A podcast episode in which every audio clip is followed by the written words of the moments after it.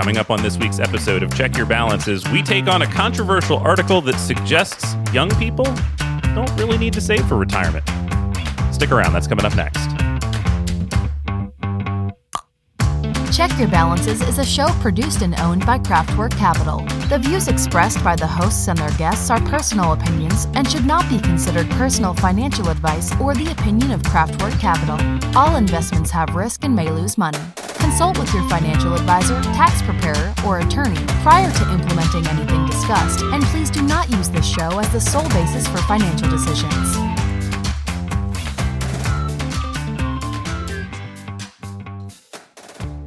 Welcome back to another week of Check Your Balances. I'm Ross Anderson, joined as always by my friend and co host, Dan Maseka. Dan, good to be back for another week. Yeah, good to see you. Happy October. Absolutely. I'm fighting a cold this week. I think it may actually make me sound cooler in podcasting terms, but I am fighting a little bit of a sore throat. So hopefully that doesn't come across as, as annoying in our recording today. In our morning stand up meeting, I saw you making a pretty nifty tea for yourself and I got jealous. Yeah, I don't know that it uh, tasted very good. Went a little heavy handed with the lemon, but uh, it did make my throat feel a little better. Went with some ginger, some green tea, some lemon, and some honey together. That seemed to work okay. Sounds classier than me sucking down cups and cups of coffee. I mean, that's what I'm normally doing over here as well. So, Dan, we start this week with what I will call a retraction. Uh, it was a little bit of a mistake that we made last week, and for that, I apologize. So we got an email from Nance. Thank you, Nance, for listening and for calling us out on this, which is that the September forecast from Vanguard is higher than what we quoted in our last podcast. She sent it over to me. She is 100% correct, which led me to how did I make such a mistake? How did, how did I get this wrong? Because I had seen the Vanguard news come up that they had a new capital market assumption. We had pulled it up to talk about it on the show. And it turns out that the first Google result for whatever reason for me right now when I type in Vanguard's capital market assumptions was their May estimate. And in May, Vanguard estimated 2.8 to 4.8% return projections on US equities. In September, the one that they just released, it's actually higher. They're at 4.1 to 6.1.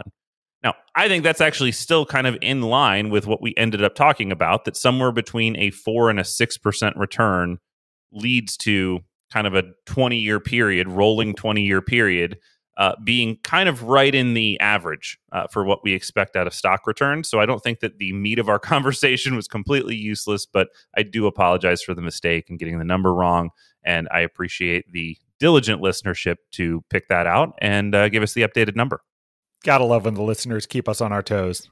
That's fantastic. That means people are listening with intent to this show. That's that's really good to have actually picked that up. Or it means that she had just read that number and had it like top of mind and then heard me just blatantly getting it wrong. But whatever reason that happened, I do appreciate it.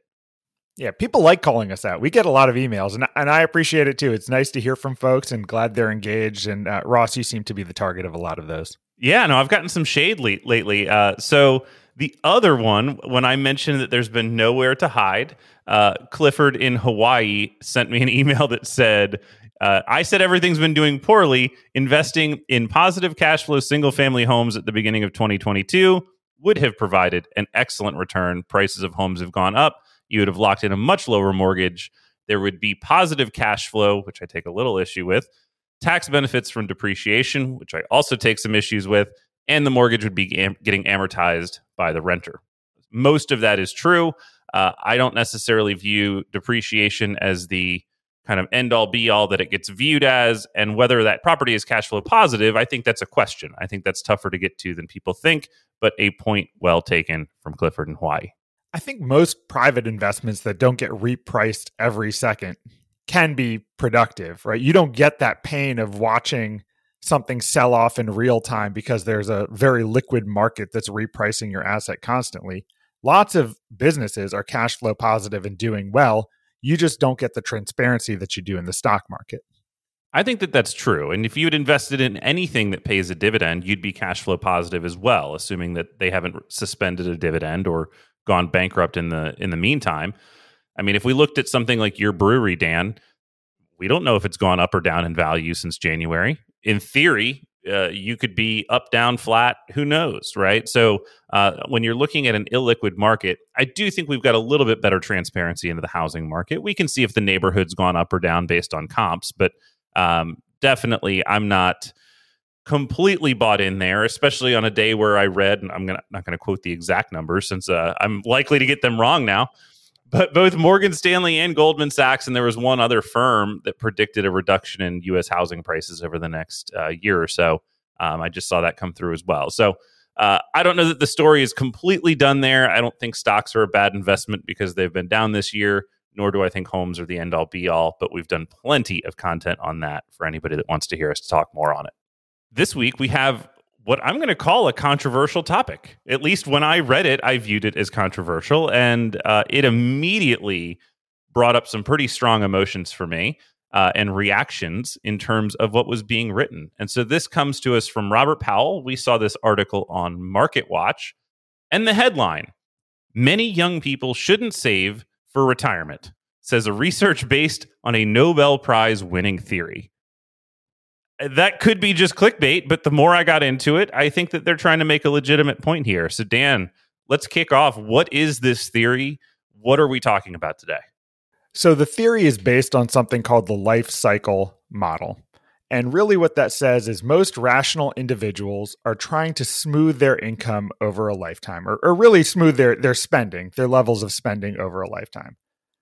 That's very rational to me. That makes sense, right? You save for retirement because you're presumably going to stop working at some point. You want to be able to continue the level of living that you had during your working years and not have to give everything up just because you've stopped to work. The other thing it says is that younger people earn at lower levels earlier on in their career before their kind of middle career, where they tend to have higher incomes that accelerate over time, before ultimately, you know, reaching their retirement age where income either shrinks or decelerates. They're saying that most people are over saving early in their working years when their incomes are lower, when really they should be spending more because they want to create that smooth spending line kind of throughout their lifespan. And when their income rises in the middle working years, they should be saving more at that point. So, waiting to save and maximizing the utility of their dollars early on by spending it and consuming those dollars. I hope I did that justice, but that that's essentially what the theory is. Yeah, and we're going to put a link to the article in the podcast show notes. So if you want to read that at some point, certainly not if you're driving. But the way that they kind of show this, and this is from uh, bogleheads.org, is the graphic that they're citing. They're kind of calling it a pattern of saving and dissaving. Now, the thing that's funny about that to me is that it starts with a period of dissaving.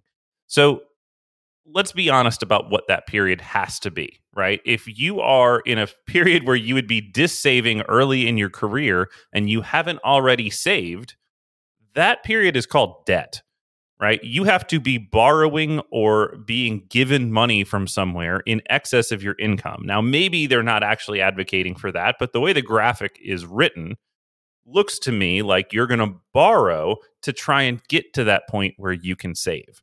Right, which is exactly what the graphic looks like and they do a very good job of not not mentioning that or not addressing that. Right. So that to me, I mean, let's start with that. I think that there's two things that we could talk about. Actually, there's many, but the first of which is if you're going to say that people are saving too much and they're putting too much pressure on themselves to save early, I can I can at least get on board with that. But the way that this graphic is being written that indicates to me a borrowing, that to me is a real problem, right? That is that is not only not saving, that is the opposite of saving, which is where you're going to compound interest against yourself.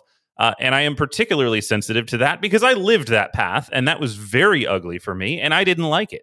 Uh, and I wouldn't recommend it for anybody to get to that point early in their career where they are not only not living within their means, but they are living beyond them uh, to to a pretty great extent.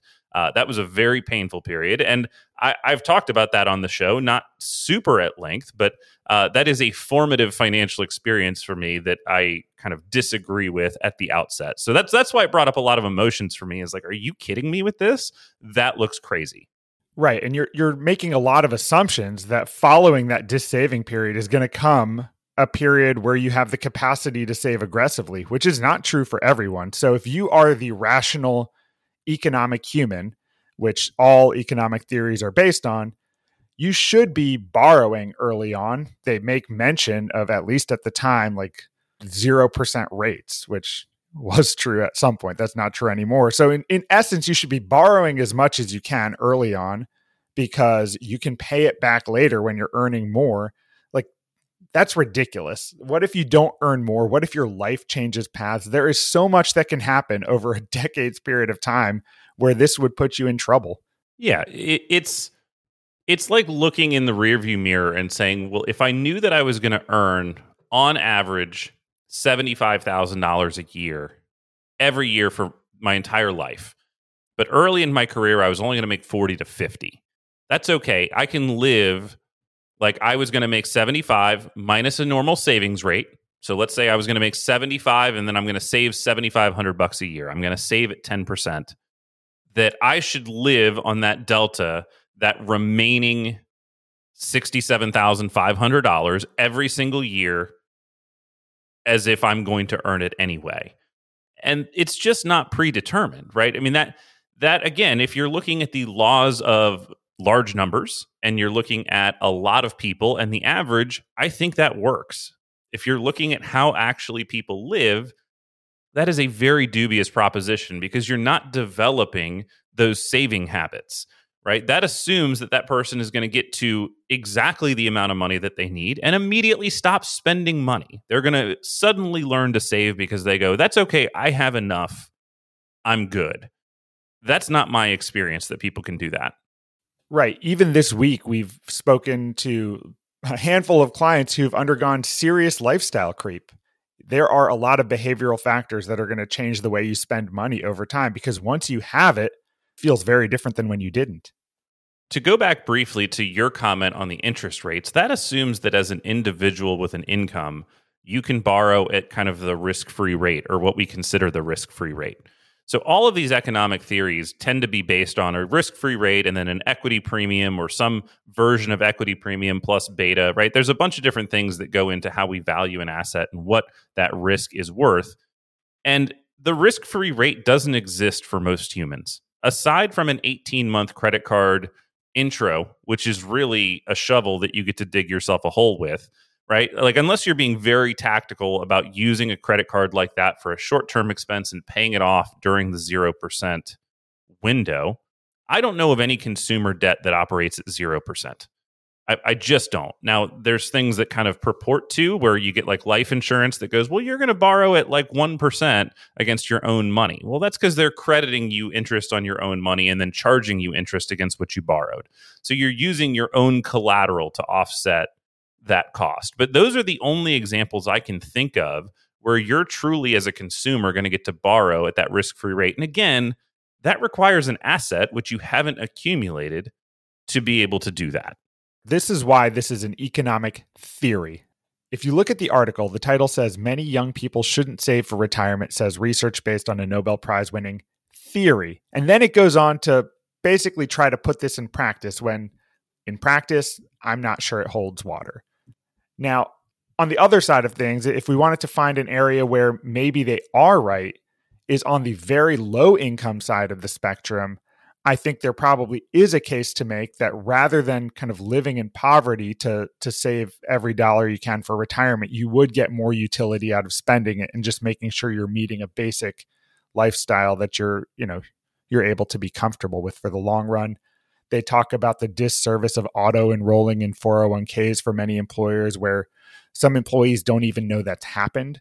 So if you are at the lower end of the income scale and you could have a couple extra dollars to help improve your living situation, maybe that is more valuable to you than having some dollars in a 401k that you won't be able to access for decades when you have a real need of survival today. Yeah, I think those points are well taken by me as well. And and you know, they make the case that the replacement value of social security is pretty high for somebody that is a very low income worker, right? If you haven't made a ton of money, the replacement value of social security once you like net out the taxes could be 60 70 80% of what you were earning during your working years. That's pretty good. If you could basically retire after working and replace 80% of your income without having to have saved anything, that's that's going to be enough for a lot of people once you factor in the taxes. So I get that. That makes sense to me.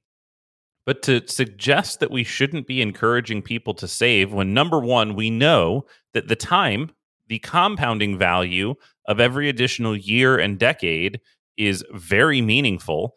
And then number 2, behaviorally we know that people tend to fall into one of two camps right? We tend to see savers and people that are really disciplined savers, maybe to the extent that they're over saving. And we tend to see people that are struggling to save, right? That are, are not getting to the point where they're creating enough resources for long term financial stability.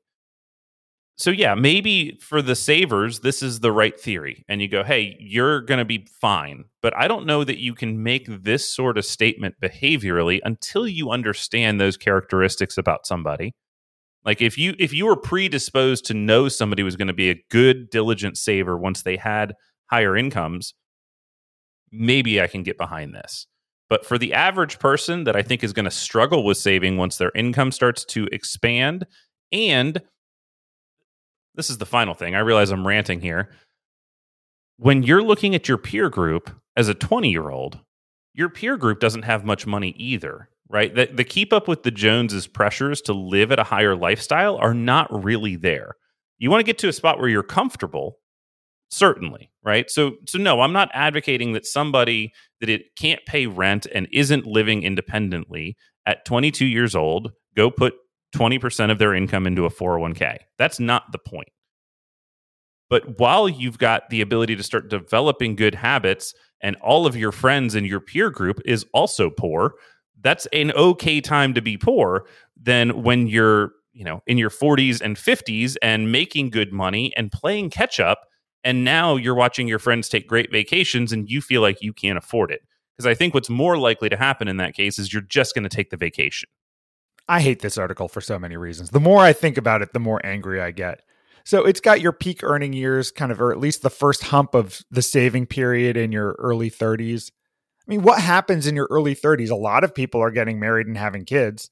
That's not cheap. You are introducing major expenses into your life at that point, and magically they think, all right, cool. So now you can save a ton of money clearly because you're earning more. Well, you're not just you on this journey. You are growing along the way and growing families potentially, or, you know, taking on new expenses or new adventures and you're assuming that let's say you get married divorce happens too. That's not a cheap endeavor. You know you might encounter all these things or a pandemic where you get laid off and suddenly have no income. Why would you put yourself at jeopardy of not having anything to fall back on uh, by accepting this crazy theory? Well dan that's maybe, when you're going to do your dissaving. Right right your your extended period of dissaving. That's true. Bar, borrow money r- rack up debt and uh, you'll just worry about it later. I mean, I, yeah, it's it's very frustrating to me because the thing is, there is some merit here. Uh, the the theory makes sense. I understand For why sure. they're saying that. Um, I I believe that as somebody that works with individual people, this is deeply flawed. Uh, and and I think that that's just our view. I tend to come at things from a micro perspective versus a macro one. I have trouble building systems that work at scale and for lots and lots of people. What I like doing is getting on the phone with an individual and saying, What do you have going on? And let's figure it out. That's why I'm literally in this line of business and not like a policy designer or something that works for much larger groups of people at once. Is I think financial advice is a personal business. This ignores all of that. Because, yes, there are people this would work for. There are inherently good savers that might be able to get away with this if you've got family wealth and in that beginning period you can rely on some other source of supplemental income that is going to be the dissaving period right? Like if you've got parents that are ultimately going to leave an inheritance for you and they choose that in your 20s they're going to give you some support rather than give you money at the end of their lifetime that is a version of this dissaving that would be great right? If that is your situation fantastic like good for you but that is not everyone's situation and and so to come out and say young people shouldn't be saving for retirement where they may learn that lesson too late if not never on the power and the magic of compounding i find this really dangerous I didn't do this before, but I just scrolled down to the comment section and there are very good discussions down there. I think covering a lot of what we covered today. So good on the readers. I do think it's a little bit of a clickbaity headline that goes into some interesting topics, but like we said, everything should be taken with a grain of salt. And uh, there are so many situations where this would be harmful. Well, let's put a pin in that there. If you've got thoughts after taking a look at the article that you want to share, things that you've thought of that we didn't, we'd love to hear from you. Check your balances at outlook.com. We truly appreciate you tuning in every week. We'll catch you next time.